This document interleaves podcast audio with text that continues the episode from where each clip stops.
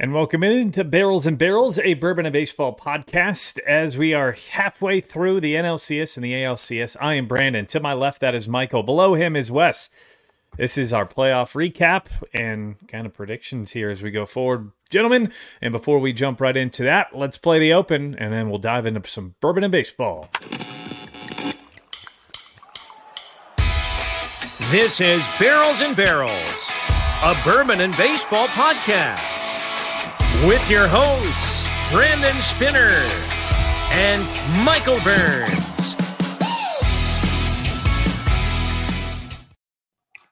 Well, hello and welcome back into Barrels and Barrels, a Bourbon and Baseball podcast. Thank you for joining us. If you are watching this live, don't forget to hit the comments section. Send us your comments. We'll talk about the baseball games that just finished and the one that's going on, but also recap what's been going on here so far in the playoffs. As I mentioned, to my left, your right on the top right of your screen, Michael Burns. Below him is Wes. Uh, Wes, Mikey, welcome in. How are we all doing on this? What's today? Thursday? Today's Thursday. I just got back from Boston this morning. I've been Boston. Boston. So I had an early flight this morning, so I'm a little pooped. a little pooped. Wes, how you doing, man? Man, doing great, doing great. It got a little chilly. Uh, I'll call it chilly here in Florida. Uh, Oh boy. it was, it was like 50s, and people brought out their uh, oh, really? major parkas and coats and stuff. Uh, yeah, yeah. Did so, any- any cool iguanas fall out of trees? N- yeah, exactly. It's always funny at this time of year when uh, it, it gets to be like winter in Florida and you know winter, you know, uh, and people bring like their heavy coats for like 50 degree weather. How are you, sir, Brandon? Hanging in there. I finally got some days off, so uh, I'm doing the sober October thing. But because this is a bourbon and baseball podcast, I'm going to do two fresh cracks of two of my newest bottles that I just got from a local distillery. So we'll jump into that later on. It's been a couple weeks since all three of us were together. Before we jump into the baseball part, you're watching on YouTube. Barrels and Barrels Pod is where you can find us. Don't forget to hit the subscribe button below if you haven't done that already. We've got two different YouTube channels. We've got this one, which is our baseball channel. We also have a bourbon exclusive channel, so don't forget to check that out. BNB Bourbon, uh, which is very it's grown quite a bit over the last couple of weeks. That's almost 150 50 subscribers. So go check us out there. We're nearly at 1,000 on this channel. So don't forget to hit the subscribe button below if you haven't done that already. This is brought to you by Whiskey Towers. Uh, if you don't know what a whiskey tower is, Mikey always likes to say it's a beer tap for your bourbon. Uh, go to whiskeytowers.com. You get 10% off your order if you use promo code all caps whiskey weather. We're getting close to christmas time. Uh, that would be a perfect gift for any of your whiskey loving family friends or enemies but uh, you can find us on Instagram, Barrels and Barrels Pod, also Facebook and TikTok. Twitter is at Barrels, the letter N Barrels, and you can find us. You maybe are listening to this uh, on a later stream on Apple, Spotify, iHeart, Google, and Amazon podcasts. Don't forget to rate us and review us there. And again, don't forget to hit the subscribe button below uh, as we are here uh, in the playoffs, uh, talking bourbon, talking baseball. This is going to predominantly be a baseball podcast. And before we go any further, Mikey Burns is wearing a t shirt that you can get at charliemikeneverweaken.com. I always say it's the softest and most comfortable t shirt I own, and that's not hyperbole. It just got Adrian just bought one. She said it is indeed one of the comfiest shirts she's owned. I know Brian uh, Whiskey, who is uh, from 10th Mountain Whiskey, says the same thing. And Wes, you have one as well. So uh, we're not just blowing smoke up your ass. We're telling we're, li- we're literally telling you the truth. So go head on over to charliemikeneverweaken.com to go grab yours if you haven't done that already. So, gentlemen, I feel like the playoffs have gone by like that. It's October 20th. What do we think so far of the first few games of the ALCS and the NLCS? I have one. I have one conspiracy of Conspiracy. that- Ooh. Oh, here we go. that the- Aliens. that well, the they now. MLB, the MLB is trading out balls in and out. I think. Oh, oh man. I am a conspiracy theorist, and I'm gonna 100% agree with Michael. I think they've been doing that all season. Like It- juice balls and dead balls? Yes, that Yeah. you that there was a time during the Braves series that the pitcher did not request a ball, but he was told to take a new ball. Hmm. Depending That's- on which batter came up. Oh. It was very it was a very happening moment in the So Braves every series. time Yordan Alvarez comes to bat, there's a, a juice baseball. That's what you're trying to say? I mean that guy mashes. that dude absolutely mashes. I think he would smash a dead ball over the right field wall, but I I will say the ball today in Arizona was not going anywhere. There were a couple balls that I thought were crushed, and they didn't even make it to the track. Uh, was Yeah. who's the who played third base for Arizona today? It was his first game that he started. He roped one in his first. Yeah, and he took it to the track, and I thought that ball was gone. Um, someone else put one into right center field that just kind of died. I think it was on the Phillies. Uh, Was it Bohm? Maybe. Uh, I think he had one that would have probably went to the wall on a normal day. Uh, that's a pretty good conspiracy theory. yeah, Uh, because I, I had heard that the Acuna bases loaded home run off of Kimbrel was 109 miles an hour off the bat, and it didn't leave the ballpark. But I you would did think they'd be juicing that ball, though. not if they want the Phillies. Not if it's all about the Phillies. If MLB Hmm. is is now, you know, like the NFL scripts their games. What if, Oh yes. if the MLB is trying their best with these balls?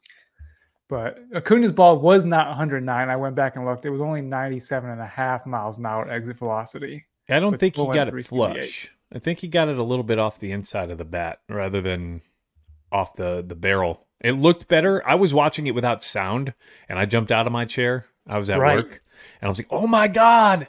And then I saw was it Rojas makes the catch in left center field. But then um, Schwarber hits one off the cap. I thought it the the then color commentators thought he broke his bat because he got it so off the end cap. 420 feet. Yeah. Right field. A ball, a pitch on the outside corner, off the end of the bat. He was out in front of it and he poked it over, like you said, 420. Mikey's just mad that his pick for the World Series is done. Well, I'll I'll say that My bracket years pick, my preseason pick. Right. your preseason But- pick still in play. Huh? Uh, two years ago, there was a random group of uh, I don't remember. It was a group of baseball fans that took uh, MLB baseballs and did a study on them hmm and compared it to previous year's baseball. And this is when the pitchers were complaining a lot about the baseball is different. The ba- like I can feel it. The baseball is different, and you kept hearing that in the media. And the entire report came out about that. You know, not verified by any means because it wasn't you know like MLB that did the did the study, obviously.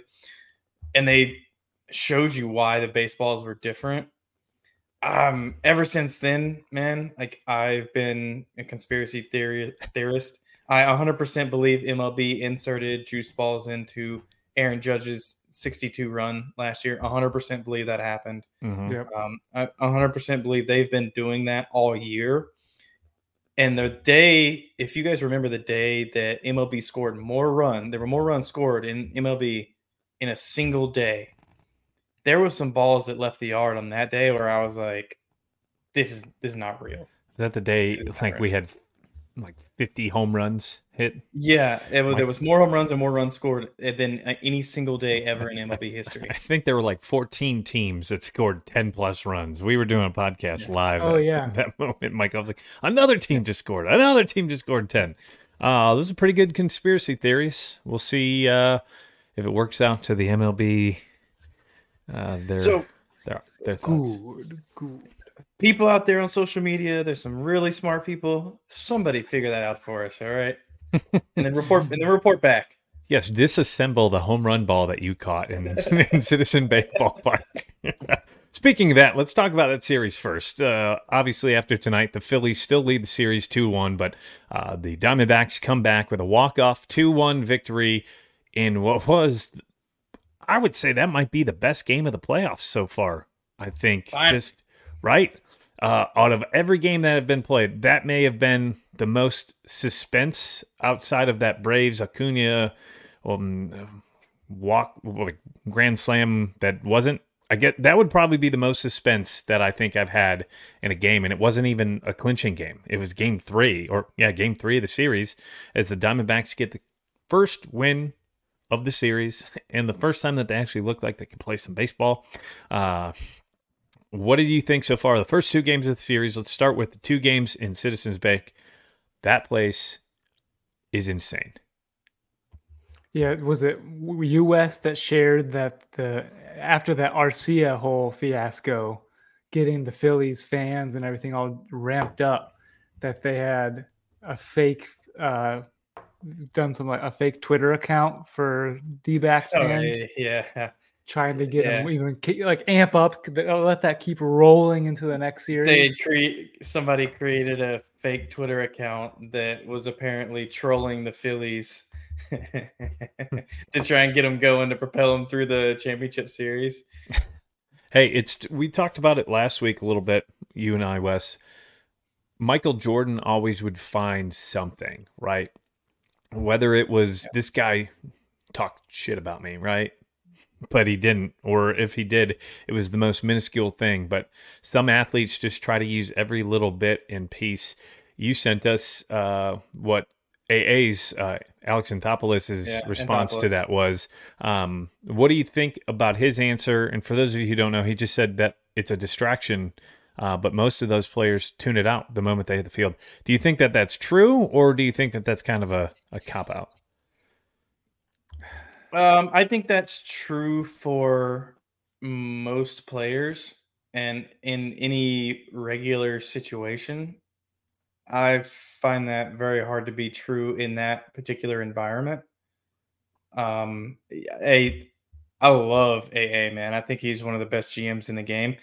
I think that was the political answer he had to give. Yeah.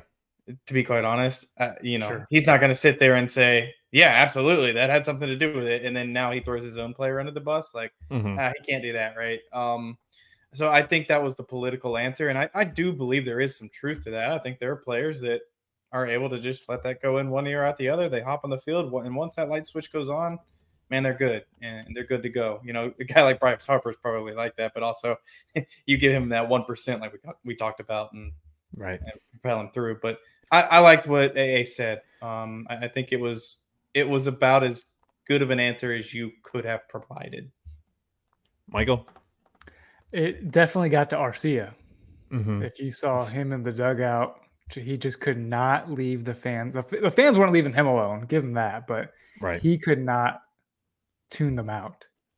And you have to wonder if that guy's pressing now at the plate a little bit more, Mm-hmm. trying to shut them up because how bad they were. They were they were bothering him. He can't Oh, deny sure. that. for Can't sure. You could it. def- you could definitely tell that he they were under his skin, especially in Game Four when the Phillies were in the lead. So that carried over into Game One. Bryce Harper, his birthday, hits a mammoth home run, blows out the candles. Is that what he Um, did? Yeah, he put Yeah, up three one and went. Uh, No. okay, I got to put this out there. That was there. really cool, though. That was really cool. Yeah, I got to put this out there. Brian Anderson, the announcer on TBS right now, is awful. He has messed yeah. up multiple calls, and I'm like, nope, that's that's not JT Realmuto behind the plate because Moreno is on the Diamondbacks and JT's in Philly. Uh, he he said, and Harper holding up four fingers for his fourth home run in the playoffs. nope, it, it's his 31st birthday, uh, and he had three and one. Is that, Uh, Yeah, why would he? Yeah, why Yeah. would he say is four? that Brian Anderson from the Rays? No, he is the uh, Milwaukee Brewers um, play-by-play guy on TV. Uh, he's been doing playoffs for a while.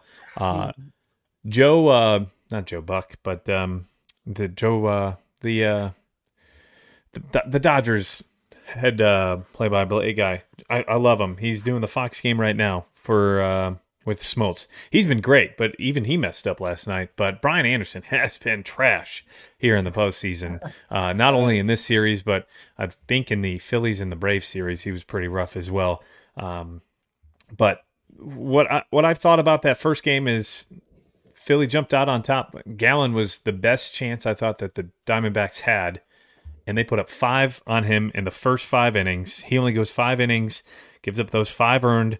Uh, now they crawled back and made it a 5 3 game. Kimbrel made it a little hairy, as he tends to do in the ninth inning, but they still got the W. Um, and then they just came out in game two and exploded 10 to nothing. Now they lost game three, do you guys have any doubts on the Phillies? No, I the one take I had on that was when the D backs lose the Zac Gallen game, it felt a lot like the Braves losing the Spencer Strider game. Both of them. Yeah. Well, sorry. Ga- I mean, yeah, Gallen, Gallen's going to pitch again, right? Like, yeah. If they don't win that game, then I mean, their chances are, are pretty slim. Right. You know, I, it, there was no way that the Braves were going to beat the Phillies losing both Spencer Strider starts. I don't see how the Diamondbacks even come close if you know they already lost the first Gallen start. I don't see how they come close if they lose another one. Yeah. So today, uh, in Game Three, the big deal was the starting pitching. The two pitchers that we probably didn't think were going to have a pitcher's duel. We go Ranger Suarez and Brandon Pfaadt. I spelled his name wrong. It's two A's, not two D's. Uh, but he pitched like he had a big D today because five and two thirds, two hits, nine strikeouts. That was a career high. Ranger Suarez, five and one third, three hits, one walk, one strikeout. Now, Pfaadt goes 70 pitches through those five and two thirds. And in our text chain, I know, Michael, you said 70 pitches, five and two thirds, no run runs. What's the deal? Two hits. Yeah, two, Two hits. hits, 70 Wh- pitches. What do you think? I, they, I think the game before they yanked Merrill Kelly too early, and they're they're pressing their bullpen more than they have to. Let their best guys go at it. Mhm. Um, I, I let your starting pitchers who've been who've been doing it all year stretch it out. Don't don't go to your bullpen I, too early if you don't have to. Merrill I- Kelly should have stayed in longer. Game two. Um, fat. I, I didn't get to watch this game, but just going off of those stats, He was dealing. He was dealing. Uh, he pitched. that was the best I've seen him pitch all season. He had a five seven two ERA all season. But Wes, what were you going to say? I'm just tired of front offices determining games before they're ever played. Like, I'm sorry. I mean, to me, that's a front office move, right? Because if I'm a manager and that guy's absolutely dealing, like, I'm gonna let him go until Mhm. he gets into trouble. And and Brandon Pfaadt was dealing, right? Like, Mm-hmm. I, I get Throw up. sticking to the script and like trying to get, you know, this is a Moneyball script instance. process, but yeah, it's You're not- exactly it. I mean, You're not going to start with the Pena tonight. You're not going to Yeah. start Pena tonight. Why is that? My Because he put- scorecard. Now, He's Detroit. the team. I will. I will say it didn't end up hurting the Diamondbacks because they walked it off. You Mhm. know, which was awesome to see. That's the best piece of the playoffs so far. But I don't know, man. I just I loved what Boach did the other day, and we talked about it. Letting uh I forget the reliever, the lefty that went five six innings. Like he was Yeah, dealing. Bradford? Oh man, yeah, Bradford. I, I Chad just, Bradford? man, I'm- he almost pitches like him but from the left side. Um, so I totally, I was like, I don't know if I agree with that. Um, I did catch during the game that Torey Lovullo said he only feels comfortable with Pfaadt going to face 18 batters, and that's exactly the amount of batters he faced. So then I dug into it, and here's why. Look at uh, his OPS through the first time through the order 645, second time through the order 821, third time through the order 1.192, which is astronomical, and his batting average against in the third time through the order is 397. So basically, four out of every 10 at bats, they get a hit, and by the OPS and the O, uh, some the slugging with that was over 770, I believe. That means Yeah. that they're doing damage. He Yeah. was just about to face Kyle Schwarber for the third time, but he had struck out Schwarber twice in two at bats. But they talked to Kevin Long during the game, um, the Phillies hitting coach, and they said, What do you think about this kid? He's shutting you down. He goes, We've never seen him. All we've seen is him on tape. So this is the first time our guys are seeing his pitches, his ball, how it moves. And I think Torey was scared to throw him out there in a game where honestly it's do or die, right? If you go down 3-0, we've only seen one team ever come back from a 3-0 series In deficit. lifetime, yeah. A- And I don't. I think that's in all sports, right? Has any other team outside of the Red Sox done it? I think that was the big I- the big deal of it. I- It's I been done three to some teams in one. Hockey. I'm pretty sure there's it's been done. Oh yeah, the Flyers did it against the Bruins back in 2010, and then the Blackhawks went out and beat them in the Stanley Cup championship. But uh, as a Blackhawks fan, I just had to say that. but I, I understand why they did it, but I would have left them in. Like he's dealing five and two thirds, 70 pitches. His career high in innings is seven innings, which was done uh, earlier on in the season.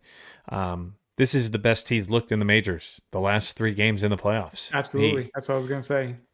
Yeah. Is those numbers might be inflated from his early season where he was absolutely atrocious hmm and couldn't even be relied on. Um, where now this this the last month or even especially the playoffs, he's been what they were expecting out of him, the minor league pitcher of the year or strikeout leader last year. I will say his September wasn't the best. He gave up uh, t- t- t- 12 runs in just over a quick math, t- 23, 24 innings. So 455. That's not terrible, but uh, he got beaten up a bit by the Cubs, and then the Yankees put five on him. Um, but he's pitched very well in the playoffs so far, I believe. Uh, whether Yeah, it was limited relief, um, or I think he started and went three and two thirds in game one versus the the Brewers, wasn't it? I think he was the game one starter versus the Brewers. Mm-hmm. Um, so yeah, I would have I would have sent him back out, and I was surprised the bullpen usage by the Phillies when they were up one nothing. I'm surprised they went to Kerkering in the seventh inning there, where they had Dominguez. They they haven't really thrown him at all, have they? Dominguez. Yeah, One inning, yeah, maybe two innings. Uh, I'll find it. yeah. So because they've But- got Kerkering, Dominguez, Alvarado, Kimbrel. Uh, I feel like they have one more arm. They went with Hoffman before that. Right.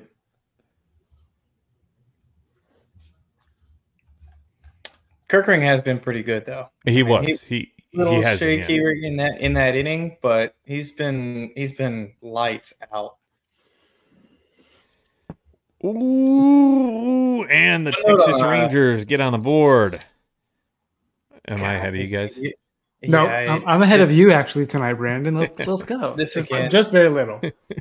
Uh, Adelise with a or Adolis, however you say it, with a solo. So Houston, as we're watching this, currently leads three to one in the bottom of the second. But Adolis or Adolis, however you want to say it, three hundred and ah. seventy nine foot bomb. Shoots like that, man. I hope he hits a home run. Good lord, it hurt my eyes. Here's the bourbon portion of the podcast, by the way.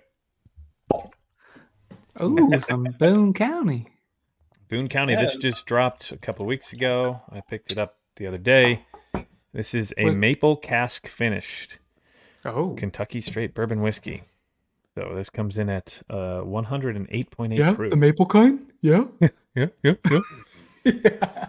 Oh, this is so sweet. This will be my first pour, um, well, second pour here in the month of October as I'm doing sober-ish October. Well, back to um, the Phillies and the Diamondbacks. So two-one Phillies up in the series. They've outscored the Diamondbacks within those three games, fifteen to four now because uh, they got three in the first game. So that this final, uh, so that's seventeen to four. Guess that didn't update. Uh, no, sixteen to four. Man, math is hard some days. Uh, Open so a new 16 to 4, they have controlled the series until game three. What do we think from here on out? I still think it's an uphill battle for the Diamondbacks. They have to take every game in Arizona to have a real chance hmm because Zack Wheeler and Aaron Nola have been absolutely lights out. I Aces. mean, Aces. they've, they've been the true aces that that they've been in their careers. So, um, yeah, I think it's still an uphill battle for for the D-backs, and I know they walked it off tonight, but I mean, the Phillies bullpen, Ki- Ki- uh, Kimbrel, uh, he was pretty shaky, so I can't say that it was. I just I, you just feel like the the Diamondbacks are overmatched. That the Phillies are just going to run away with it. hmm So it, you know, it was one of those things where domino just happened to fall Diamondbacks' way today. Yeah. And it, you know, it wouldn't surprise me if the next two games go to go to the Phillies. So they have announced that Cristopher Sanchez is going to start Game Four. Um, he hasn't pitched at all in the playoffs so far. Uh, the last game that he did pitch, I believe, was on September the 30th. I think I just saw. Uh, they they have not announced who's pitching for the Diamondbacks yet. Sanchez They pitched don't know. one inning. Yeah, Yeah, it, it's going to be a bullpen 30th. game.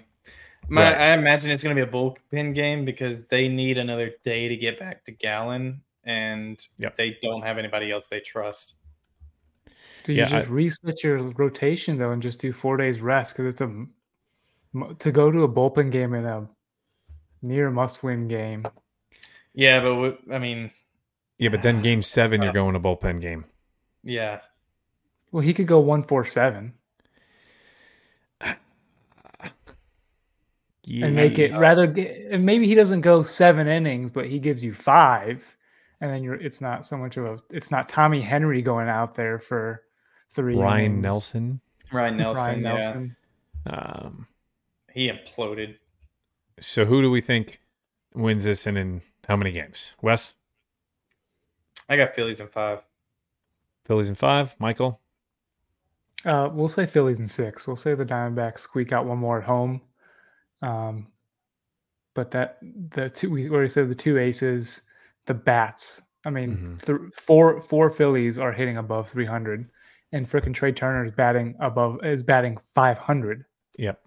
Coming into today, what did he go today? Did he go two for four or one for Yes. four? Two for four. Uh, Okay, so he's still He's still he's still batting five hundred. Yeah, That's insane. With three home runs and four RBI, dude is In the uh in the LCS, both AL and NL, the Phillies have seven of the top thirteen hitters in OPS. and they have the best ERA amongst all baseball Yeah. teams. They've given up I saw that you, you shared. That was nuts. with the four runs they've given up in this three game series. Plus, they didn't give up a ton to the Braves, uh, and then they destroyed the Marlins. Their ERA, I think, is under two combined in the postseason so far, as an entire team, not just starting staff, but including the relievers and all that. Uh, that's pretty insane. I'm going to go Philly in five as well. Uh, I just think that they're going to jump all over whoever it is coming up to start. Like whoever pitches for the Diamondbacks game four has to shut down the first three because if he doesn't get out of the first inning, the Diamondbacks have Yeah, no there's no- shot. There's No no, shot. coming back. Yeah. And the Diamondbacks don't have the bats that as like the Phillies do. Right. Corbin the- Carroll that's the hit, hits well. but- And like Christian Walker can run into one. Uh, you know, Corbin Carroll can obviously we know what he can do, but you don't look at the Diamondbacks lineup and you're like, hey, you could go back to back, score two runs off the bat and be, you know, up 2-0. Like you don't see that in the Diamondbacks lineup. You look at the Phillies lineup and you're like, they could be up 4-0 in the first inning with four hits, you know. Right. Um, and and they can score in bunches. The Diamondbacks, they got to kind of create offense. They got get they got to get momentum going. They got, they need to steal a base. They need a, a, a hit and run. Like And They can hit speaking of home runs, stealing but- bases, stealing bases, they're not stealing. Corbin Carroll's not running. Neither is Trea that- either. Trea Turner. I, I don't know what's going on in the playoffs, but there are not near as many stolen bases as I anticipated, and I'm not sure why. Nothing has changed. The No. you know, I I wonder if we're getting to that analytics where it's all outs are precious, precious, right? Well, you see that do that again. It It was happened last time too. Is it quotes. Air this? quote. It's gotta the Is it the air quotes. quotes? Oh, it is. so for those of you listening, that's incredible. Uh, for those of you listening on Apple, uh, iHeartRadio, Google Podcasts, Spotify, or Amazon, uh, I made air quotes and balloons just flew across my camera. I have no idea what's going on here. How are you doing that? You're magic, man. I don't know. Ooh, magic fingers. Uh, That's what the ladies say. Uh, Hey, heyo, uh, or one lady says. Um, He's a married man. He's a married man, listeners. um, but where were what were we talking about when that happened? stolen bases. Oh, stolen bases. Yeah, the analytics um, behind all this is every out is precious, right? You don't want to waste an out in the postseason because all outs matter more than they do in the regular season. But still, you've got the two of the best, three best base stealers in the league between Trea and Corbin Carroll. Both of them were over what forty, and I think Carroll was in the fifties. Yep. So when they get on, that's what causes issues on the base paths, right? You force them to get you out, not the other way around. Because Remember Schwarber last year? right, Just just ca- causing putting more pressure on the pitcher right. that he's looking at you and he's not able to focus at that home at that catcher's mitt as much. Where if you Right. if you're just going to sit there and worried about the analytics there, I'm I'm I'm lifting. I'm not slide stepping. I know Right. you're not going. You're making more of a mistake pitch um, because you're worried about the guy on the base. You mentioned something, Wes, is they have to manufacture runs ra- rather than the Phillies. They can just mash and put up runs in bunches. That was one thing Tori Luvello mentioned before the game tonight was he said he wanted the Diamondbacks and he told the team to get back to Diamondbacks baseball, which has been that, right? It's the manufacturing run. They're not mashers. Obviously, you got Christian Walker, Corbin, and Ketel Marte, who um, had the game of the series so far for the Diamondbacks with three hits and the walk-off base hit up the middle of the day. Very reminiscent of a similar Arizona Diamondbacks playoff walk-off hit up the middle. But uh, other than that, I mean, Lourdes, Tommy Pham had been great up until this series. You're not mashing balls. You they they did it against Kershaw, but I don't see how you're going to do that against these Phillies pitchers. Oh, Wheeler and, and Nola are one two I'm aces, uh, one A, one B. I'm gonna let you guys guess how many, if you don't already know, how many stolen bases are there so far in, In the the- championship series? Entire entirety of the Championship championship series. This is according the- to Fangraph. According to Fangraphs, Both all four games all four games. or all four teams. Or I'm sorry, all four teams. Yeah, all games, all four teams. I'm gonna guess one. And I'm, Uh, I'm trending towards zero, but I'm gonna guess one. I know Bryce Harper has one in today's game. Let's Okay, let me let's- clarify. This is not up to date with today's game. so let's just say It's the just one. you, then. you are correct. The one, the one with Bryce Harper. Counting the one with Bryce Harper today, it would be three. Oh wow. Bryson Stott has one. Leody Taveras has one, and Bryce Harper has one today. Anybody else still a base today? I don't think so. Not unless I was hoping we were going to get a bunch of free tacos. I'm not so confident now. Oh, we'll get one. We'll get free tacos. It's always been game one since they started the steel base steel taco deal. They've always done You game one. Like Kyle Schwarber did it the first inning last year, I think, didn't he? In the first inning, There's, a, there's a little bit of gamesmanship there. It's like, hey Right. man, like, like for the America people. I'm gonna, I'm gonna the steal the taco. base. Like, we'll go to Taco Bell after the game. Thing is, this year you got to have the damn app. Last year, that's how it was Right. too. You have to have the app. Uh, what'd you pour, Michael? Uh, right now, this is uh, Chattanooga whiskey single barrel. Single barrel, Single barrel, yes. Store very pick, or just forward. a regular Yeah, uh, Brinkman's? single barrel from Bob's Wine and Liquor in Knoxville. Oh, Bob's Wine and Liquor. Yes, right. Uh, I'm drinking this maple cask finish. I think it needs to open up a little bit. So Boone County is a pot stilled. Um, Are they all? It's all pot still? Mm-hmm. That's the only thing Okay. they got. Uh, so there's a little bit of funk to it, but there's definitely some sweetness. It's got more of a roller coaster ride. There's some depth to this, and I'm gonna wait for it to open up a little more. But the nose is pretty good. Nose has got some like obviously maple, uh, but like a, a candied bacon is what I get on the nose from it. Um, so we talked about the Phillies and the Diamondbacks. We already gave our predictions. Again, I think the Phillies are the team to beat. Is there any team right now that can beat the Phillies in a four game series out of the f- three other teams? Out of the three other teams, I think The, uh, Texas is hot enough, but I don't. I- I don't know that their arms match up. yeah, one, two of Wheeler Nola. Offense, I think the offense is Yeah. Texas Rangers is is the number two offense in front of Houston. Um, Evan Carter is just lengthening that lineup just enough, I think. Yeah. And Josh Uh, Jung but- yesterday, Josh Jung with two bombs yesterday. That's two, right. two run bombs. Yeah, Man, what the what the rookies are doing in this postseason is mind blowing. Like Mhm.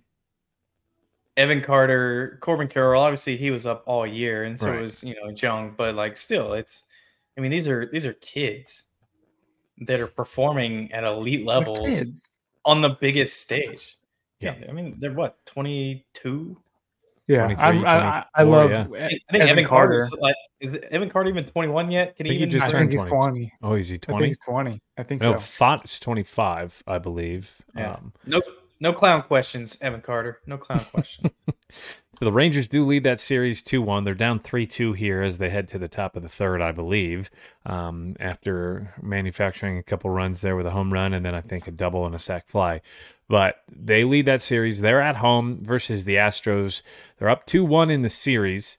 Um, if the Astros were to win today, I think I would lean that the Astros have the best shot from here on out. But they would have to win game five because this stat is mind blowing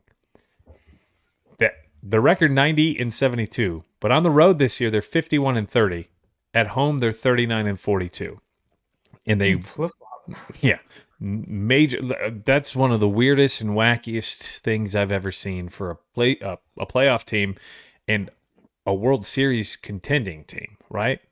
That no one has ever won the world series with a below 500 record at home. And it could possibly happen this year. We're not ruling the astros out yet but Well, America, it's America's uh, anti-team.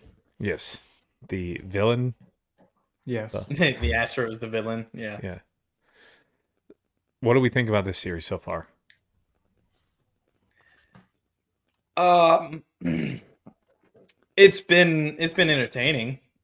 I'll give it that. There still hasn't been as much uh, suspense that I was hoping for. Okay, sorry, breaking. Uh, Joe Mantiply will be the starting pitcher for the Diamondbacks. He's a lefty reliever, so that's who There they're going to start out with.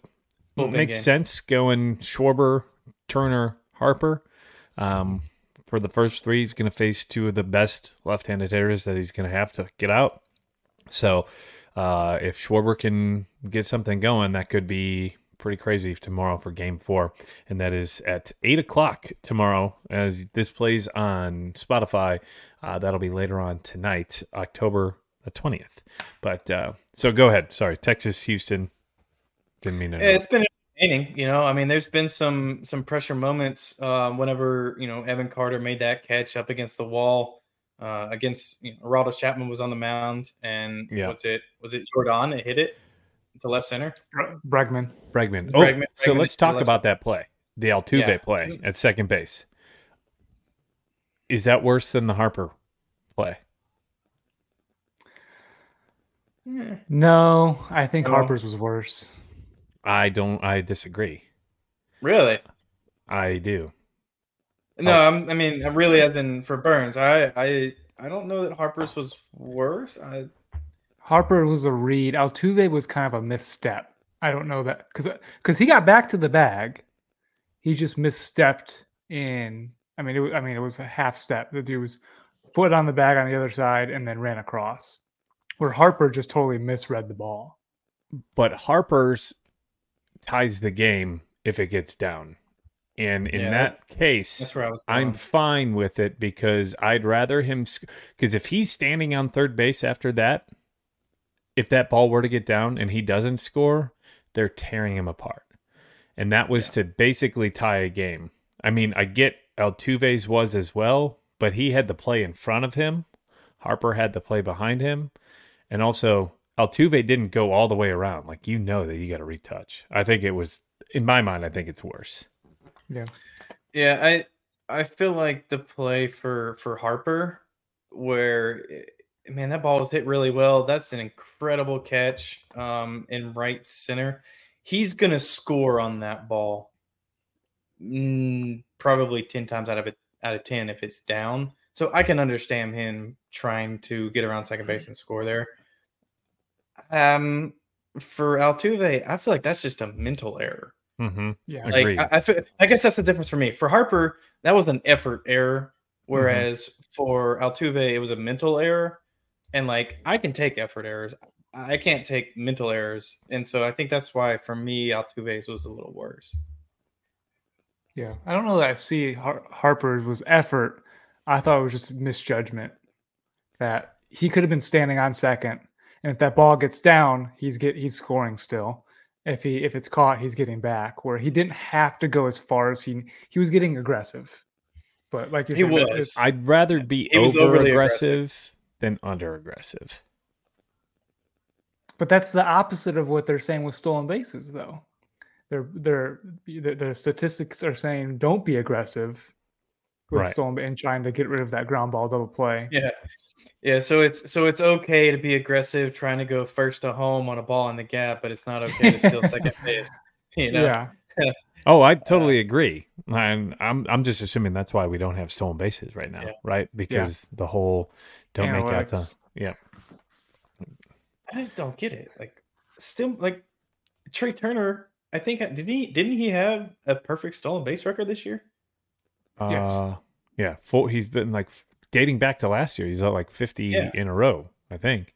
Yeah, he hasn't been caught. He's Maybe 40 he doesn't want to break that in the 40 for playoffs. 40? I don't know.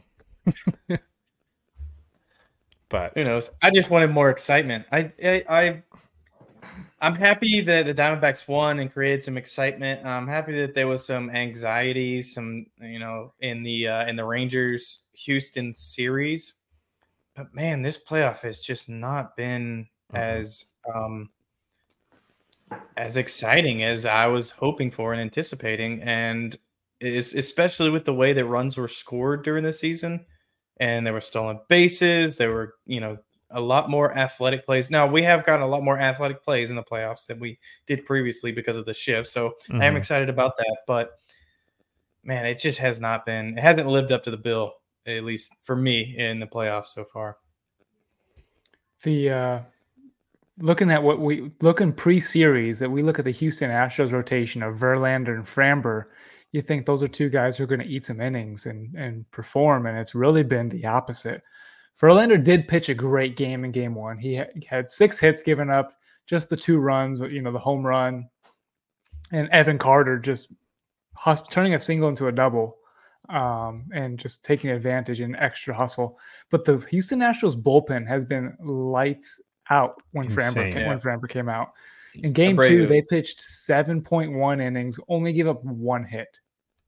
One hit. That's what you want. That's what you need out of your playoff contending bullpen right there. 7.1 or was it 6.1? 6.1, excuse me.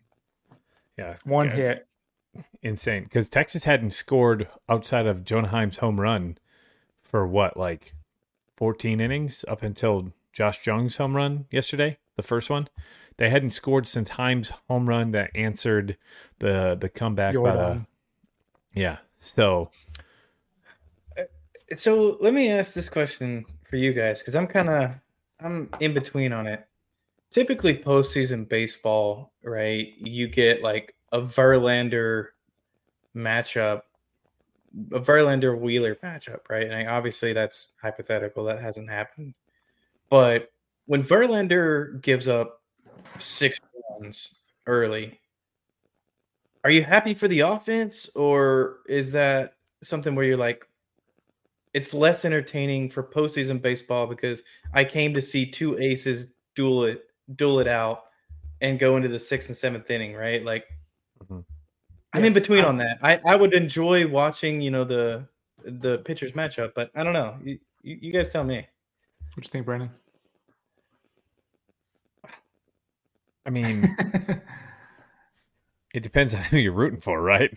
Uh, if if you don't have a dog in the hunt, I guess I'd rather see the best baseball, and that's most likely the tight pitching duel going deep into the game.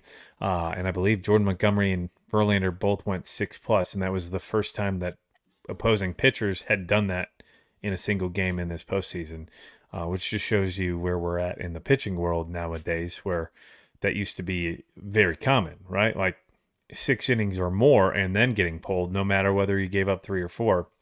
Now it's you give up four like Framber did or five and you're pulled in the third inning and you're the second best pitcher on your damn team and you had the potential to win a Cy Young earlier this year until you blew up a couple times. Um I don't know. Uh I Corey Seager. I turned the game off because my phone's about to die and that's what I was streaming on it. Did he hit a No, home Corey, run? Corey Seager just went oppo for a solo home run. So we're all tied up. 3-3. There we go. Uh, is it 3 3? 3 2? Yeah. Yeah, 3 3. Three-three. Uh, there it is. He's running third base. Uh, Corey So, Seager. Yeah, go ahead. Sorry. I was gonna say I I, I like the pitching matchups. You used to think that you grind you you grind the huh? It says the pitcher. Biased. you like you like you used to be where you'd work counts and you try to get that starting pitcher out by the fifth. right. Now starting Yeah. pitchers are lucky to go past the fifth. Yeah. Yeah, and I feel like in this postseason, I'm trying to find a way to go to go count. And it was it was the Andrew Heaney start tonight that I I kind of want to talk about, but I feel like that has happened way too many times in this postseason where the starter gets pulled in like two thirds of an inning or the third of an inning, like Sh- Sh- yeah, Kershaw, a Scherzer. How, how many did Scherzer go? I did. That's the only He game I hadn't went, gotten. he went through five, I believe. No, maybe it been four, Four. Yesterday. four. It was four. But he hadn't. Th- the thing about the Scherzer, Scherzer thing is a whole different thing, I believe. Max beca- Fried. Like, because Scherzer hadn't pitched in 36 days. So I think he was on a pitch count no matter what. Because of the you don't know what you're going to get from him. He had an arm. It's it was a shoulder injury, right? It's forearm, I thought. I thought it was a shoulder. It may Uh, have been. Eovaldi was the forearm. Eovaldi was forearm. I think shoulder, like a weird, weird. It wasn't just like a normal thing for Scherzer. So you don't know how he's going to react. He hasn't faced live batters in 36 days. I- don't. I don't care how many bullpens or how many simulated games. That's a whole different atmosphere. You're ramped in up. Um, so I'll I'll give you the other ones. I'm going to take Scherzer out of that just because of the situation. But go ahead. Yeah, Max Fried. Um, Yeah, I mean that, that's just my that was just my thing, man. Like I, I I guess for me, postseason baseball is that buildup of suspense because two pitchers are going at it for six, seven innings, and it's you know two hit baseball, three hit baseball, and then somebody hits a huge home run in the seventh inning, right, to put them up one nothing. Like that hasn't necessarily happened yet and like I, don't know for me like i think the only home run that was really truly huge at this point was the austin riley home run to kind of put the braves uh That was the one that flipped it. Yeah Yeah, that was the one that flipped it. And like that's the only to me the one where like it was back and forth right? Mhm. philly scored braves scored and zack wheeler was that's exactly what happened in that game right? Like wheeler was throwing a no-hitter through six and the Braves battled back. d'Arnaud hit a two-run homer to to you know put him at three, and then and then Austin Riley hits a front foot home run to put him ahead. And like that's the only game so far where I'm like, that's what I expect out of postseason baseball. And like I I haven't seen that anywhere else. It's just been this freaking uh, flood One-sided. of runs. Yeah, exactly. We might have another good one here in Game Four between Houston and Texas, because Yeah. Texas was down three nothing and they've tied it and they've got runners on first and second. To bounce off of that, that home run by Austin Riley was in the eighth inning, and then they ended up winning it in the ninth. Until today, the Phillies had not trailed in an inning until they just got walked off. So they've in a total of the entire playoffs, they've trailed after the end of three innings. Two of them have been to lose a game, and the other one was the eighth inning that they gave up the home run to Riley and to end up winning the game. That's how dominant the Phillies have been. I just wanted to throw that out there. That's how insane they've been. They've only lost two games this year, and they've trailed three total innings. And you could only, honestly, I'm going to say it's not even innings. They've only trailed three half innings. Bottom of hmm. the eighth, top of the ninth, bottom of the ninth of the next game. That's, It's incredible. honestly. yeah, that, that's a, that's a that's a pretty big dominant run right there.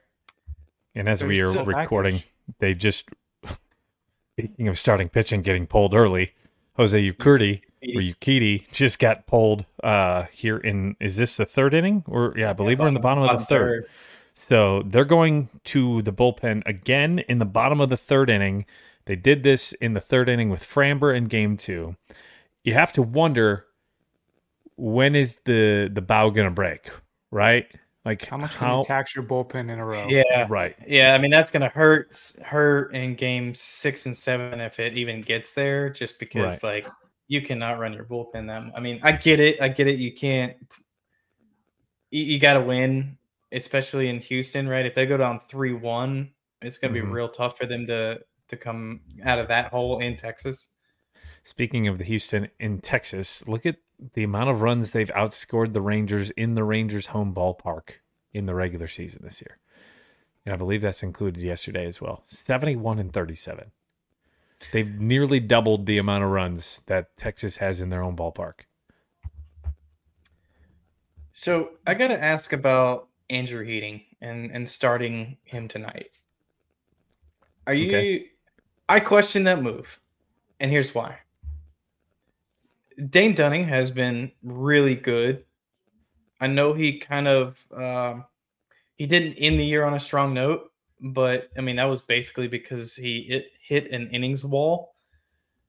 But he was really good for them all year, and Andrew Heaney was very average. Here's the other piece to that. If you go look at the 2023 team standings against left-handed hitters, Houston is number one in weighted runs created, 262. The next closest team is Philly at 251 against left-handers, right? So I'm Why? just yeah, I'm I'm I'm confused as to why Heaney started this game as opposed to Dunning. If you needed a guy to go out there, why not go Dunning first and then Heaney? I don't know. Th- that's this one didn't make sense to me. It makes me want to scratch my headphones. yeah, maybe they just looked at as the start as just get him a, a one inning so that maybe Dunning can they can stretch and not have to use the bullpen as much because the bullpen in Max's start had to go five innings. Mm-hmm.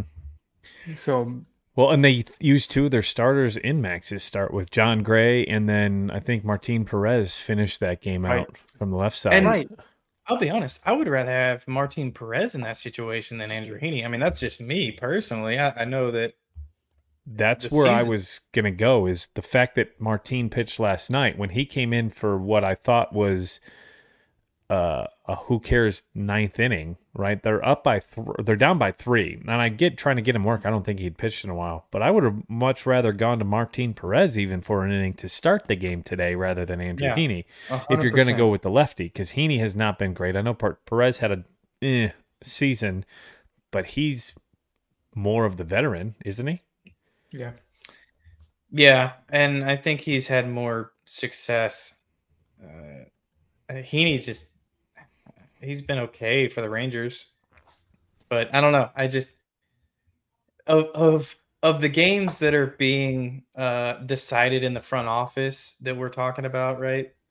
There's no there's no way that this stat got missed. You know what I mean? Like there's no way that the Texas Rangers had no idea that the Houston Astros were leading the league against left-handed pitchers in weighted runs created. There's no way that went un that just got missed. So, I guess I'm curious. So looking it up, he had only given up one earned run since September 15th, Heaney. And that was versus the Orioles where he went three and two thirds. So maybe you're riding the hot hand there because he has been so I wouldn't call it dominant, but he went a third of an inning versus Boston, no earned runs, two and a third versus Seattle with two strikeouts, one and a third scoreless versus the Angels, one inning of scoreless baseball versus the Mariners. Then he went four and a third three days later, earn zero earned runs, one earned run versus Baltimore at three and two thirds, and then he got lit up today versus Houston. So you think they were playing this as like a a, a bullpen game, and starting Heaney, expecting him to only go I, they were One- talking about on the broadcast last night that they were thinking about going Heaney, then Dunning, probably in a six out role for Heaney, potentially getting like you would hopefully get him through the lineup once. In a in a way, they have the arms to do it, right? You go Heaney, who's a starter, you get through the lineup once, hopefully it gets you eight or nine outs.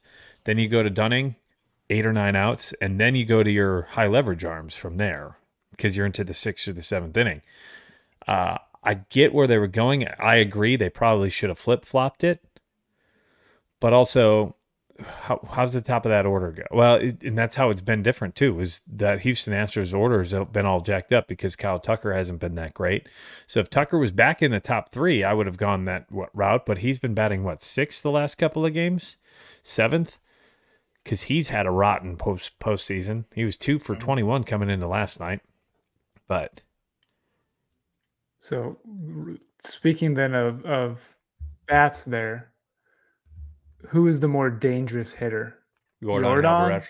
Or Bryce Harper? Uh, Yordan. That I'd rather face Harper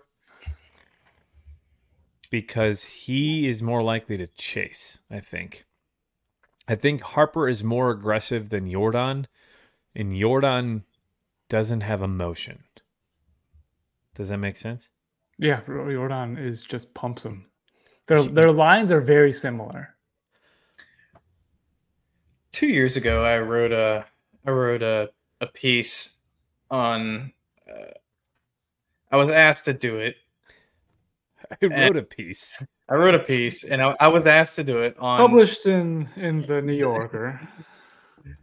on the go. player that i thought was the most overrated in baseball I and, probably uh, Bryce Harper. i wrote i wrote it on bryce harper and then uh, he won an mvp the next year so His second gonna one. his second one, yeah. Um, I'm gonna say Bryce Harper, man, because and here's the reason. That's who's more dangerous, oh. or that's who'd you rather face? That's who's more dangerous because I love Yordan. I think right now he is hotter. I think he's a better hitter right now, but I think Bryce Harper he just has this ability to control the moment better than any player I think I've ever seen. I mean, like when there's a big stage and a big moment in a game, and it's Bryce Harper, dude, he succeeds like 10 times out of 10. And it's insane watching him in those moments. The home run that he hit last season to put the Phillies ahead, to basically put them into the World Series, like, Mm-hmm. dude, nobody else does that. So Harper's got the better OPS. He's got more home runs in the postseason. Um, but he also has played. Uh, I guess Yordan has more plate appearances. Yeah, by one. Or I'm sorry, at bats. That's at bats. at bats. Yeah. Uh, no, at bats, Yordan has 191 and Bryce has 165.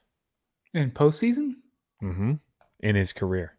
Oh, in their career. Okay, I was like, I was No, like, not this year, but no. in in his career, Bryce has played in less games than Yordan in the postseason.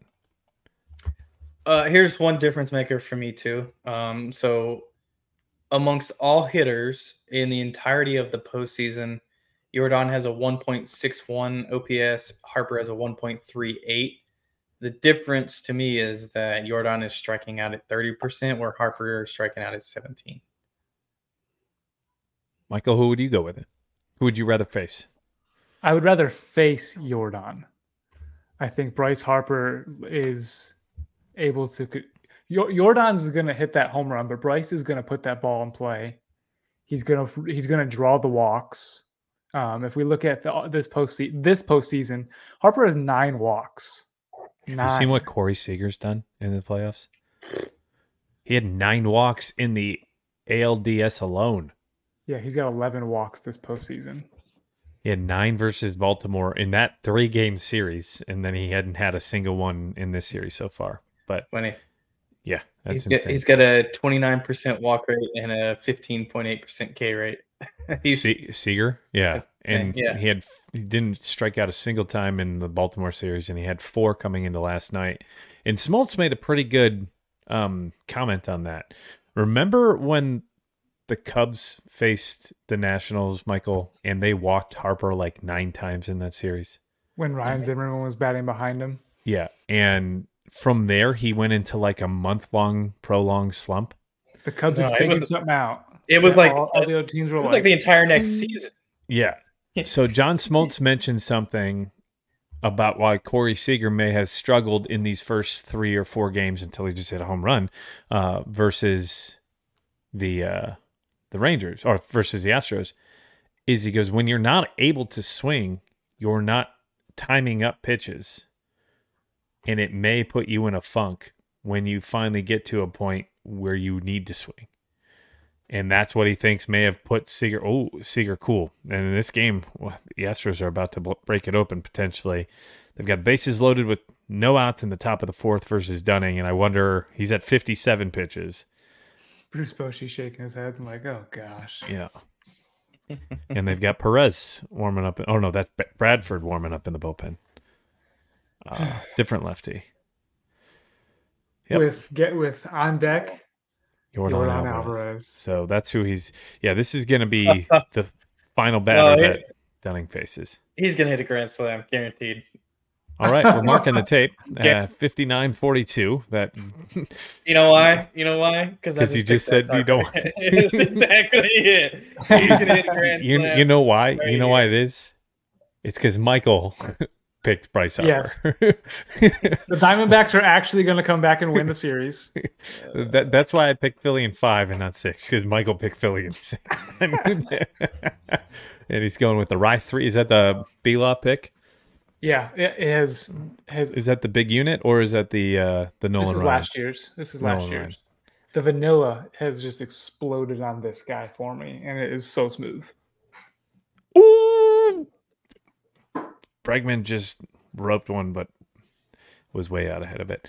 Uh, Let's hear let's hear some color commentating here, Brandon, for Bregman. Yeah, here we go.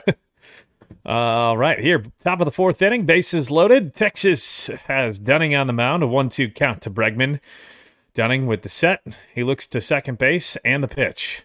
It is in the dirt. That is ball two, an 82 mile per hour slider as it goes to two and two. Houston Astros led this game 3 0 through the first inning. Since then, Texas Rangers have climbed back to tie it. But the Rangers on the ropes right now as the Astros one for four hitters, batting six for eight tonight with three runs batted in, three runs and two walks.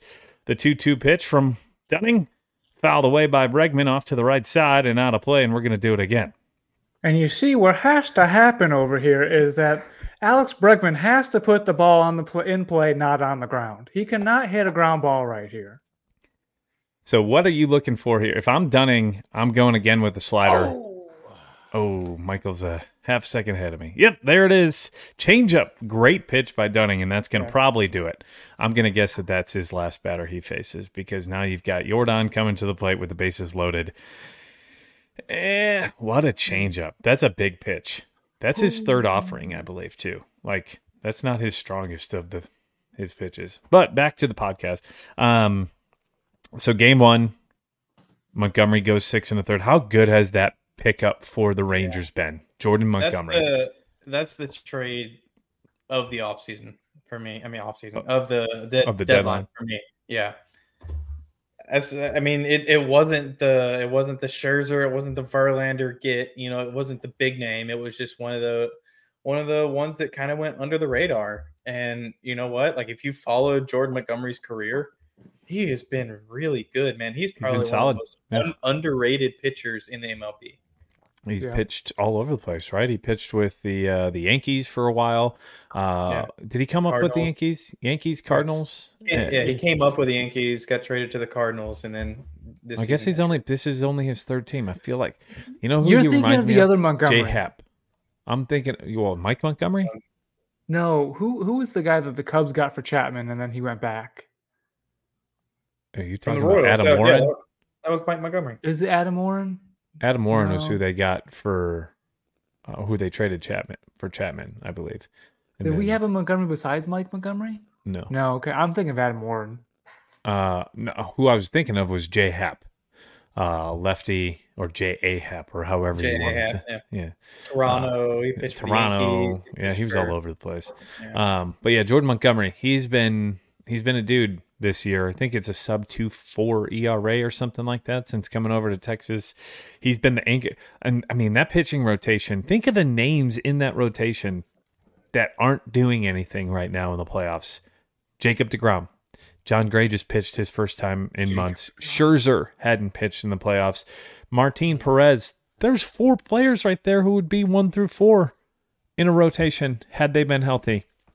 I mean, hell, you go DeGrom and Scherzer, which would be their rotation potentially. Oh, going back to uh, uh, rotation, uh, who just had surgery? Um, Sandy Alcant- Al- Alcantara is out for the Alcantara. entire year next year. Uh, Kyle Wright. Kyle Wright again. Al Wright did too. Yeah, oh I boy, miss well- Kyle Wright. There was one other pitcher that just had a shoulder surgery. Uh, Michael Fulmer just had surgery for the Cubs. He's going to miss all of next year with a UCL. Oh, issue. Brandon Woodruff. Brandon Woodruff. was there. That's right. That was another one with the shoulder surgery. They don't know how long he's going to be out for. Uh, all right. Bradford's pitch to Yordan. That's the pitch you've got to throw to him. That 90 mile per hour up and in fastball. That's the only. Yeah, there's there's two pitches that you can get him out with. You got to get him the. Up, up. Yeah, yeah. Well, he's he's swung and missed at the slider away, but he his arms are also long enough What where if you don't get that slider far enough out, he's gonna hit it in the right field seats. Okay, here's the replay, Wes, of the home run robbery. Uh, I mean, Man, that was what a- absolute robbery. Timed it, had to be there. Oh, Taveras, yeah. Shot. man.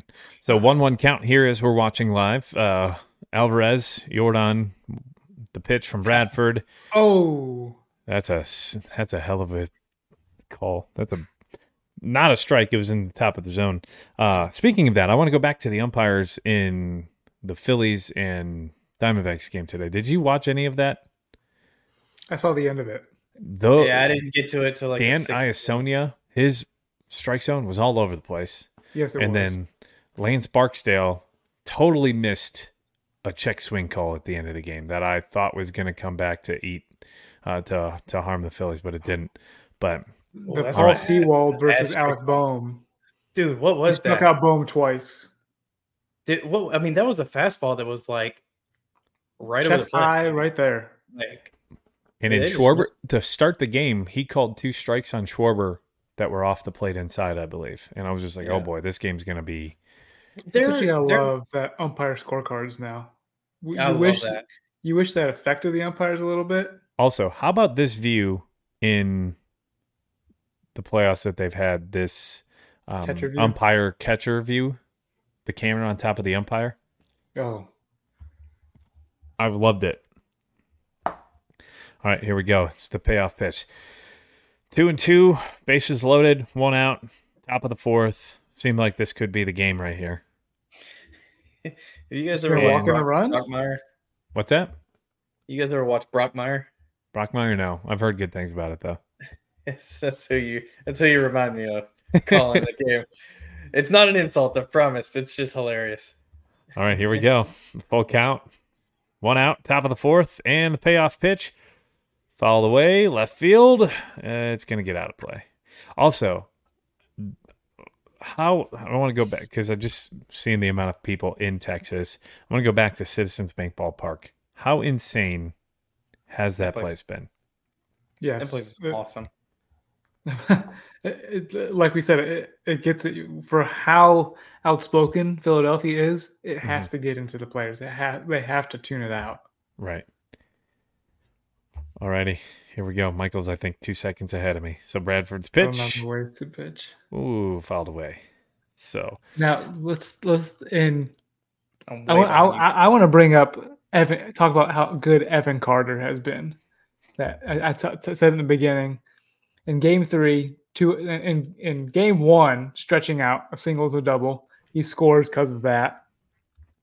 He didn't start in Game Two because of Framber. Oh, there it is. Oh! Oh, There it Taveras at the is. Track. Oh, 409 feet at the 410 marker. Wes, it only took 16, 10 minutes to see if you were going to have your prediction correct. but he flies out to the track. Insane. Uh, go back to Evan Carter.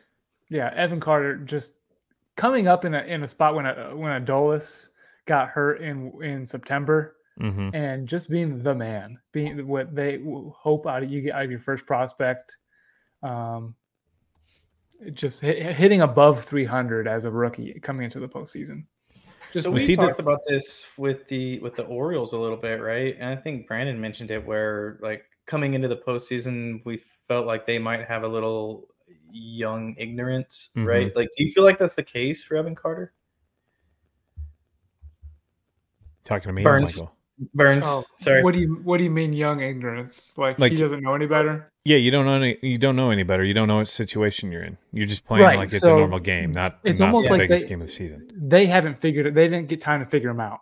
The good, the all rookies come up, and the good ones, the good ones do well in their first two months. Look at Elly De La Cruz. and then face adversity in their third month. And the then they great have to ones overcome that adversity. Yeah, and it's When- something that they takes long. start- Right. When this they start getting scouting reports on you and they start knowing how to get you out. For Javy Baez, it's just throw the ball outside of the zone Mhm. and he's swinging. But Yordan, 110 mile per hour, 110.7, 401 feet. How does Expected that not batting, get out, man? expecting batting average 890, a home run in 17 out of 30 ballparks. Launch angle was 37. That's why, skied it. because you just missed it. If that launch angle is 36, that's probably three or four rows deep into the right field, right center field bleachers. Wow. Bradford just missed giving up four. That's huge, though, right? If you're going to get out of this inning, bases loaded, no outs, and if you could potentially get Abreu right here, you're going to get out of that with only one run. You take that day in and day out. That was a close pitch. Yeah. I was gonna ask, is was that a win for Bradford Yes, against Alvarez? if you can get Yeah, out of the inning, if you can get out of the inning, because he could very well hang one to Abreu here on a two-two pitch, and it could be seven to three, just as if Yordan hit the home run, and then you're in trouble. You've mean, got to get like- out of the inning. That was like walking Yordan. Would you have been mad? Would you, would, would would would have been terrible if he walked Yordan in that situation? It Would have been bad, but I don't think it'd been terrible. Who's after Abreu? Is it uh is it Kyle Tucker? Sounds Mm, right. Yeah. Um I mean I would have I wouldn't have said it was the worst, but you're walking it if you were walking it and then Kyle Tucker was coming up, I would say, Oh, it's that's a decent mean, move. how many times did Barry Bonds get walked with bases loaded? Once or twice, I think, right? And that was the Joe Maddon. Oh Joe, no! Mm, what did I just say? Abreu takes it over the left field bleachers. Okay, he put it Oh, into the upper man. deck. Upper deck. Now See- Chad Brad, not Chad See- Bradford, Cody Bradford Cody. just lost. See? That's what I'm saying. It's only a win if you can get out of the inning. How What- close was that change up there that he had just had the bottom corner of the strike zone that Yep. just missed? Yeah, it was about what a half a ball low. If How? that, okay, that. remember remember in our predictions episode, Oh, Joe asked us. pitch. He missed it by what a foot in Yeah. the zone. He put it right over the heart of the plate, right in Jose's happy zone. Man, full extension. So this was the guy, Jose Abreu, that I thought needed to step up in order for this Astros team Yeah, because he's the one guy who was replacing the guy, right? Yuli was that guy for them who was the glue guy for the last couple years.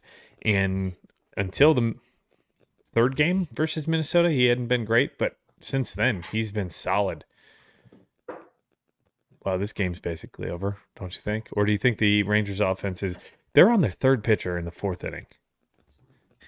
I can't say any game is over with the Rangers offense right now. I mean, we're only in the fourth inning, so uh, who knows? I mean, at this point, they might get into the Astros bullpen and they might do some damage there. I, I guess they are in the Astros bullpen. Going back to the Astros here, I wanted to talk a little bit more about Christian Javier uh, last night. Um, insane. Uh, They obviously get the win. Huge win for Houston.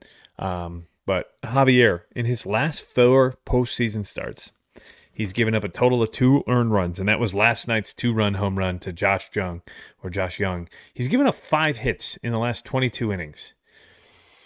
Talk That's about ice in your veins, right? Like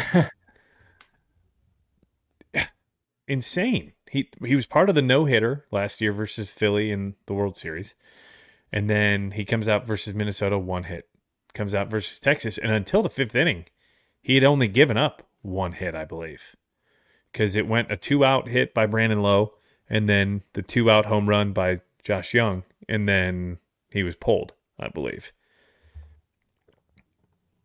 Yeah, Christian Javier. I remember. I, I remember when him and Framber first were coming up, and it was like they they were the new guys on the block for Houston. And at one point, Christian Javier was right there with Framber. It wasn't. It wasn't decided that Framber was the guy. Christian mm-hmm. Javier was right there, and then he kind of faded where Framber took what 22, 23 quality starts last year. Yeah. But Javier Um, so- probably was the unsung hero of that pitching staff last year, I'd say, in the playoffs between the New York game and the uh, the Phillies game because he lengthens that rotation, right? Right. You go Verlander, Framber, um, and that's been the thing here. I think that stands out the most in the playoffs that I've noticed is the pitching, or at least starting pitching depth on a lot of these teams, isn't Not great. You Right, get past agreed. one and two, it's the question is okay, who's their game three and four starter? Like you look at the Diamondbacks, Brandon Pfaadt, no one expected six innings out of him today, right? Uh, he'd gone three and two thirds in game one versus the Brewers. And then Ranger Suarez has been either four innings, five innings, six innings, sometimes three innings, depending on how they want to use him. You're, you're not expecting much there. Houston, I mean, Javier is the only guy, I guess, because you go to Texas. Sure, you didn't know you had Scherzer. If Scherzer wasn't on this staff, if he couldn't come back and he was still hurt, who would have been your game three starter? Heaney or Dane Dunning. Yeah, probably would have been Dunning. I So, mean, Has this been Brandon more of a playoffs of offense? Who has the who has the the bigger offense rather than in every year's past it's pitching wins? I think it's who's got the best bullpen, right? Who's got the deepest bullpen? Because we're going to the bullpens even. I feel like we're going to the bullpens more than we ever have before, and it's been a trend over the last five, six years that the bullpens are going earlier and earlier. Look at Blake Snell in the freaking Game Seven of the World Series, right? They went to the bullpen in the sixth inning Yeah. when he was dealing. So, I mean, sure, it's the I, yes, the offense, but also like game two, Astros go to the bullpen in the third inning. Game three, Texas goes to the bullpen in the fifth inning. Game three or game four, both teams here are already into their bullpens in the third inning. Hell, Yep. Texas went into the bullpen technically in the first inning. Um, the Diamondbacks, if it wasn't for Pfaadt going six, they would have been into the bullpen probably in the fourth inning. Uh, they went into the, the bullpen in the sixth inning versus when Merrill Kelly pitched, and even with Zac Gallen, they both only went five innings, I believe. Um, in hell, uh, in game one for the Diamondbacks of the playoffs, they went into the bullpen in the fourth inning. Game one, and they won that game. Yeah. Dodgers went into it how many times before the third inning? In three of the f- uh, two of the three games, right? That's, So- that's yeah, yeah. I, I think that's how it, it typically is of pitching wins offense or pitching wins games. Then who has that enough of a bullpen? Who has enough arms in that bullpen? Who I, I guess I think what you really need is you need three solid starters. Mm-hmm. You need three solid starters, and then you can have that fourth game be a. I, I, I hate the idea of a bullpen game in the playoffs. It's you. Well, It's- even look at look at the Braves. Game three, your starter was Bryce Elder, and I can tell you, most of the Braves people I talked to weren't confident Bryce was going to give you five. Right? At Wes, as a Braves fan, were you like, "Oh, I can guarantee No, Bryce not- is going to give me five? Not the way that he pitched in the second half. He was not good in the second half. So, So it's just, I'm going with another fresh pop, by the way. Oh. Which one's that? Boone County, Amburana. Oh. Oh my! I might be uh we might be doing we we have the the barrel amburana to do a review of together, Mhm. Brandon. Yes, Um we I might just re- be recording it and we might be doing like set like side by side because I'm about to I'm about to break into that thing. I've No. actually been I've actually Brandon twice just open. Oh yeah. Given like the littlest, not enough to really get a full like mouth feel. Well, hold on to it. We'll have to do a separate review. We'll we'll talk am, about that I, after. I, I'm, I am. I'm so. I'm, I- but that one is sitting right here in front of me, staring at me because you've talked it. You've talked this, it. this Amburana man, the nose on this, incredible. Um, so Now, um, Forgate has an Amburana. I think now that they just a, lo- a lot of them are doing. A, a lot of them are going with Amburana because it's it's the hot finish right now. It's the best finish to get, and that's what Rio is mixed with honey. So, who has the best rotation left? Is it the Phillies? yeah. Yeah, I- Yeah, I I mean, Ranger, Ranger Suarez is a solid number three. yeah, Mhm. Ranger Suarez is the best number three. I mean, what he's done in the postseason, not just this this year, but last year, like he's legitimate. Yeah, he was. I mean, he's been the unsung hero even last year, and I don't think he's given up an earned run since the LCS versus the Padres either. Yeah, So- and I mean the the guy that's going to start. You said Cristopher Sanchez, right? Is it going to start Game Four? Is he a rookie this year? Technically, Yes. Technically, I think yes, but I mean he was probably their best starter the last month of the season. well, in fairness, Like- Aaron Nola was trash this year for Aaron Yeah. Nola standards. Yeah. that's true. It was with 4.4 ERA or something like that on the season. He's about to be an impending free agent. So if I'll pose this question to Michael as a Cubs fan, would you be okay if the Cubs signed Yes. Aaron Nola? Okay, there we go. Quick answer. yes. Uh, but I'm not giving him the best best number, like uh, the best um, I take him I over think- Ty- Contract. Ty- Tyon. Yeah, I, I don't know that he's going to set the market, but well. he's going to get a decent number. News today, I just I, it was either Heyman or Morosi who said it. Is it looks like Eduardo Rodriguez will be opting out of his deal, Ooh, so he surprising. We talked deep about immediately becomes the second best starting pitcher on the market behind Blake Snell, right? So Blake Snell is your number one. He's going to be the NL Cy Young, most likely. Yeah. 95% sure that he's going to get the NL Cy Young award. The only one who would come in and sneak it is probably Strider. But I is so Yeah, I don't Strider. even know if Wheeler is going to be in the conversation. I think it's going to be. Gallen, Strider. Wheeler is number four, I think, in my mind. Yeah. Um, and he had the best Fangraphs WAR amongst all starting pitchers in baseball this year. Did you know that? Say that one more time. Zack Wait. Wheeler had the most WAR amongst all starting pitchers in baseball, according to Fangraphs. I Oh. believe it was was it five point four or is it six point four? Zac Gallen was seventh, eighth, whatever it was. Um, Yeah. So Eduardo Rodriguez probably becomes the second best starting pitcher on the market, and then your third best is going to be either Sonny Gray, and if that's not including Shohei, who is not going to be a starting pitcher this next year, and is he going to be a starting pitcher ever again? That's a question that we're going to have to answer in a year and a half. But And the way that Jordan Montgomery's pitching, he might he might be your number one, number two, but also Yeah. Julio Urias is Julio He's done. Urias is going to be a free agent. he, he, he's never going Um, to play again. Kershaw, and Wander. you're gonna trade it. I'm uh, you're gonna see Urias probably in Japan somewhere. I'm just real Maybe. man. The whole uh, I don't even want to get it. Never mind. I don't want Yeah. to get into that conversation. We'll do the free agent show down the road. so let's go. So we talked about the Phillies and the Diamondbacks in the first uh, first segment of the show. Who we thought was going to win that series. Let's make our predictions now through the first three and a half games, most likely four games. I'm assuming this is going to end 2 2. We've got a three game series from here on out. Who wins it? Michael? Astros or Rangers? I think the Astros. I hate to say it. I, before tonight's game, I was right. in the Rangers bandwagon. Put your tickets on the Rangers, folks.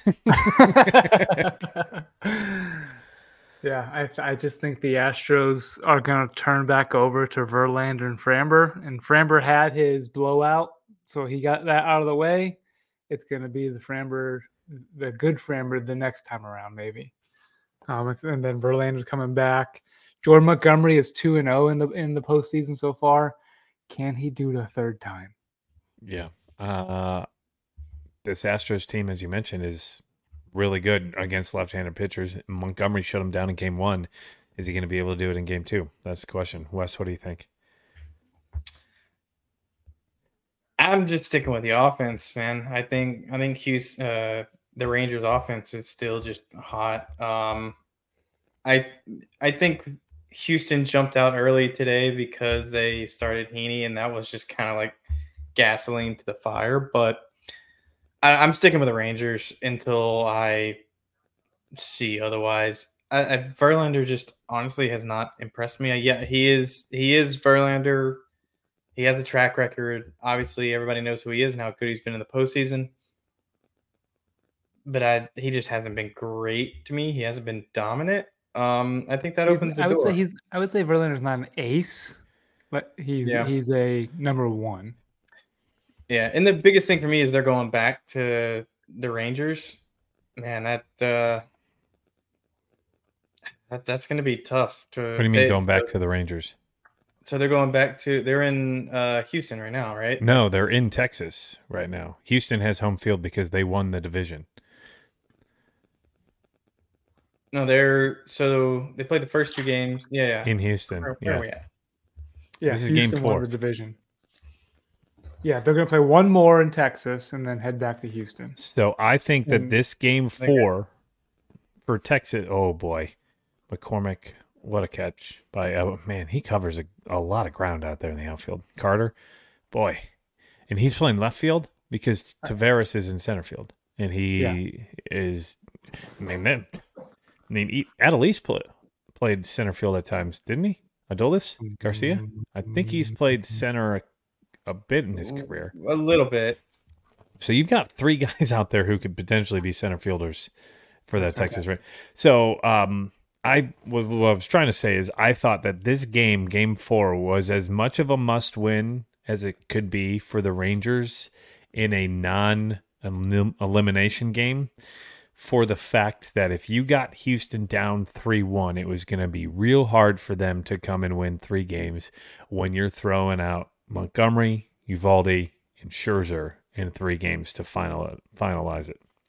However, it looks like at this point as we're recording, Houston's up seven to three in the fifth. A lot can happen. There's still what five innings. That's 15 outs for Houston to get. A lot can happen between now and then. But I think Texas needed to win this game because if you go down and lose two games in your home building to the team that you just took two home games from, and you see what the record is for the Astros on the road this year and in your own building, the Astros are your daddy. I mean, when when a team outscores you in your home building 71 to 37 in the first what so they played 13 and then 14 so 14 games the Astros have scored 71 runs and you've only scored 37 in your own ballpark that's not 14 my bad so what was it it was 4 and so 8 games the Astros are basically scoring 10 runs a game at Globe Life Field Jeez. so you needed to prove that you could win in your home building against the Astros, and they haven't been able to do that. I don't know if they're going to do it in Game Five versus Verlander. And as Michael mentioned, Framber already got his crap game out of the way. So, and they've got, I mean, the pedigree of the Astros, right? Like, just when you count them out, they seemingly prove you wrong.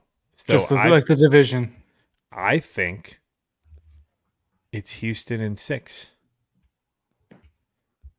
Yeah, it, it was hard for you to say that Yeah.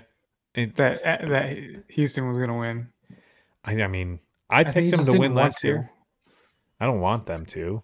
Obviously, I I like parody, man. Like unless it's the Cubs, uh, I like parody. I want I want there to be new blood. I would love to see a Rangers and Phillies World Series, Well, Rangers. If it was that, we're going to do that. Rangers and Diamondbacks. but Philly didn't win last year. That's the thing. Like But they were. I, yeah, but they were there. I get it. But man, so here we go. They just showed it up. 2 and 0 with a 2.08 ERA in the playoffs this year for Jordan Montgomery. And the only games he gave up run, well, the only game he gave up a run, I believe, was game 2 versus the Orioles. And he gave up 4 in 4 innings, and other than that, he's been lights out. So is this the game that he blows up in game 5? I don't know. That's the question. I don't know what his statistics are in Texas like at at home versus on the road because the games that he's he's this is his first playoff game in Texas because the first two games he pitched were on the road and again first one on the road against Houston. right. I don't know. But I- all right. So if Mon- Montgomery goes game five, right, hmm and they're tied two two, and they win the game at Globe Life with Montgomery, then you have Nathan Eovaldi for game, game six. six against Framber, who hasn't been great. I'm I think I'm going Valdi on that game. I would go, I would think Verlander beats Montgomery. I don't think Mon- I, th- I think they're going to see Montgomery a second time. Houston is good. They're going to see a pitcher for the second time. Where Verlander just is Verlander. So I just don't know what Verlander you're get from him, man. Like I don't know what you're gonna get. from Verlander. Verlander. Yeah, Okay, so through two playoff games this year, he's gone six innings, no earned runs, and then six and two thirds, two earned runs. So he's only given up two runs the entire playoffs in 12 and two thirds of an inning. His ERA is less than one. Well, no, it's just over one. But he's not great. He's got 11 strike. Like, I'm- what do you I mean? was, I was, I was, Oh. I was, I was, I was mimicking Wes. I don't know. Yeah, I, he's still he's Justin Verlander to me. I mean, yeah. I feel good. I feel good that Verlander takes it from Montgomery, but Nasty Nate versus Framber, I think I would lean Nasty Nate. I mean, if you go back to Verlander's last four starts, so the first one, September 5th versus Seattle, eight innings, one earned run, eight strikeouts. Then the final game of the season, no, second to the last game of the season, Arizona Diamondbacks, playoff team, five innings pitched, no earned runs. Then he did six no earned runs and then six and two thirds, two earned runs. So he's given up three earned runs in his last four starts, which span quick math 25 and two thirds of an inning. That's vintage Justin Verlander right there. He just doesn't get the strikeouts he used to. You do No, see Justin Verlander with twelve He- strikeouts, Right. Yeah. But I mean, the most he's got this year nine uh, versus Boston, August 22nd, and that's it. So, yeah, he's not racking up double digits like he used to. And maybe that's where you get him, but that Astros defense is pretty good too. yeah, All right. Anything else? what do we got? no, I'm, I've, um, I've got my my my pushers, my questions out there. Any questions, Wes? Any Oh, no. hypotheticals? I'm sure. I'm sure we'll see something completely unexpected. Is this Hunter Brown? Yes. Yeah. There's now an talking talking that through, you could see you could see Houston, Texas go to a game seven. So, so let's say, say they split five and six, like we're just saying, Verlander and Nasty Nate. So now game three or game seven, you're back to Javier.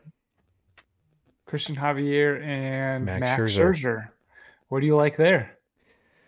Javier, he's proven it over a longer time, and I don't, I don't know if I could trust Scherzer with the injury. Right, you're coming off of. How do you? How does he? How does he feel today? How does he feel tomorrow? Right, days Is one he and day two. honest too? Is he honest? Right. Is he actually a little off, but he wants to be in the moment Mm. and he's gonna put himself out there. I, that's what I feel. That he's actually not a hundred. He's not ninety percent. He's like maybe 75. like seventy five percent, but he wants to be out there and believes in himself. But he just I'd doesn't. still take a seventy-five percent Scherzer over A bullpen game. the, some of the other guys Yes. that you're throwing out there. Yes. but I mean, they're trying to make a comeback. So no outs here in the bottom of the fifth, and Texas has runners on first and second. Like I said, there's a lot of time out, a lot of time left to go, and now you've got Corey Seager coming up to the plate. It's going to be a very. I, I'm I'm just hoping for some good baseball. Like I said, as we open this up, that Phillies Diamondbacks game was probably the best game of the playoffs so far, and it took us to what? That was the first walk off win in the playoffs this year. Yes. So, I mean, this is the third round, and that was game three of the NLDS or NLCS. So, man, Yeah. again, who's the team to beat? Is it the Phillies? Yes. I think it is. They're so well rounded. Phillies They're, and four. they're the Atlanta Braves of the regular season. Yeah, like they, they just have the best, the most complete team at this Yeah. point.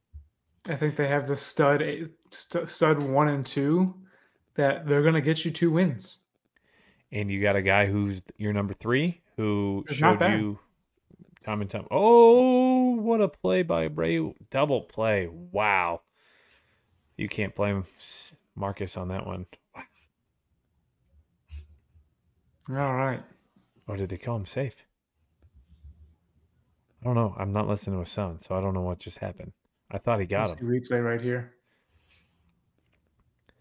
They must have called him safe. Did Abreu miss him?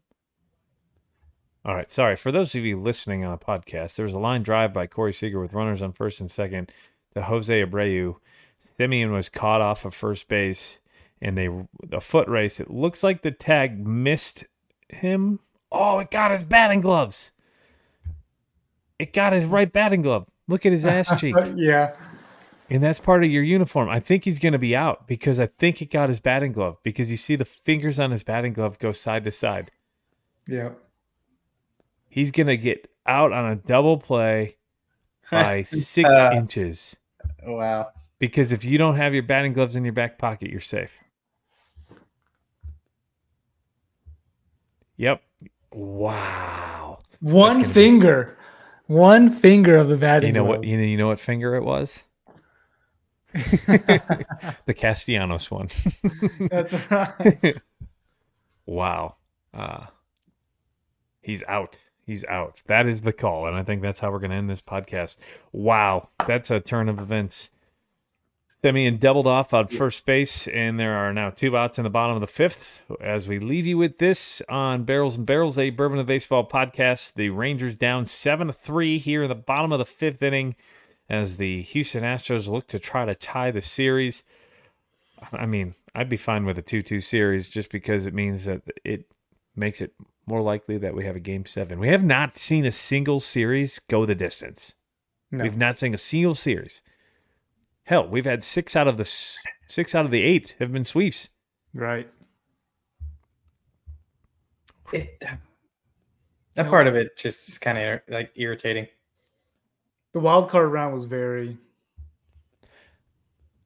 But there were It- some I good mean- games. It's it was just lackluster, I guess is what I would say.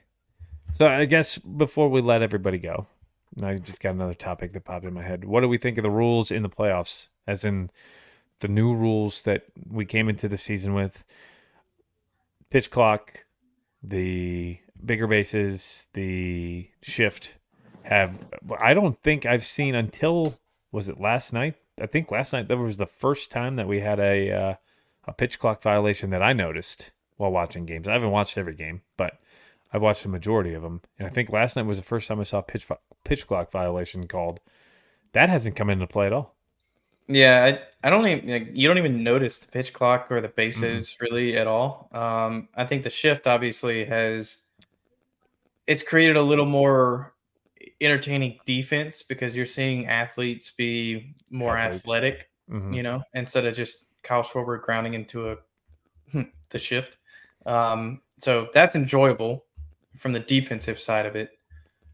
Um, I'm disappointed that we don't see more stolen bases because I thought we would, but in the Agreed. playoffs. Yeah, I was hoping there'd be a lot more action. I feel like last year there was more stolen bases than there have been in this playoffs. Freaking Kyle Schwarber had like four stolen bases last year. Yeah, in one like series, right? Yeah, So he had two in one game. I guess that'll be the interesting thing going forward is will we see a game decided by something with the new rules or not? We haven't seen it yet, and I don't think we've seen one all year outside of the uh the spring training walk off pitch clock violation. I think the Guardians, right? Uh, in like the ninth inning or whatever it was. But uh, we haven't Right. seen that come into play yet, and I don't think it will, but that'll be something to watch the next couple of weeks as we what we've got a week and a half left of baseball four two weeks left three weeks two and a half It goes Maybe into three. November. November 6th Uh, is it the fourth the final game or is it the sixth the final game this year Our our sheet says the fourth. okay then then is the fourth uh so yeah today's the 19th or is it the 20th Today's the 19th. nineteenth. Yeah. 19th. so yeah. we've got 12 days left of october and then so we've got 16 days left of baseball which is kind of depressing to think about Yeah, But- that's that's sad. So, but it should be theoretically the best baseball there is yet to play. So Yep. let's hope and pray for that. And as we let you go, this has been Barrels and Barrels, a Bourbon and Baseball podcast. Don't forget to hit the subscribe button below uh, as we are looking to get to a thousand subscribers, a big milestone. And if we get there, we'll be doing a giveaway here shortly. So hopefully be tuned in for that. Uh, once we get to a thousand, we'll find something to give away for you. As far as our Instagram, Facebook, and TikTok, find that at Barrels and Barrels Pod. Twitter, uh, I guess that's X now. Barrels and Barrels. Find us on Apple, Spotify, iHeartRadio, Amazon, and Google Podcasts. Don't forget to hit the review button. Uh, rate us. We're 20 out of 25 star reviews on Apple, 14 out of 14 five star on, on Spotify. And you can find our t-shirts and our memorabilia or whatever you want to call it over at Charlie Mike Never Weaken. And you can also get whiskey weather shirts now on charliemikeneverweaken.com if Oh, you'd nice. like. Uh, glassware also on our Linktree bio uh, in our YouTube. So, or not YouTube. Well, it is on YouTube, but it's also through our IG. And again, this was brought to you by WhiskeyTowers.com. Use promo code Whiskey Weather, all caps, at WhiskeyTowers.com for 10% off your order. Any final words, gentlemen? Michael. Nope. Just let's go. And done.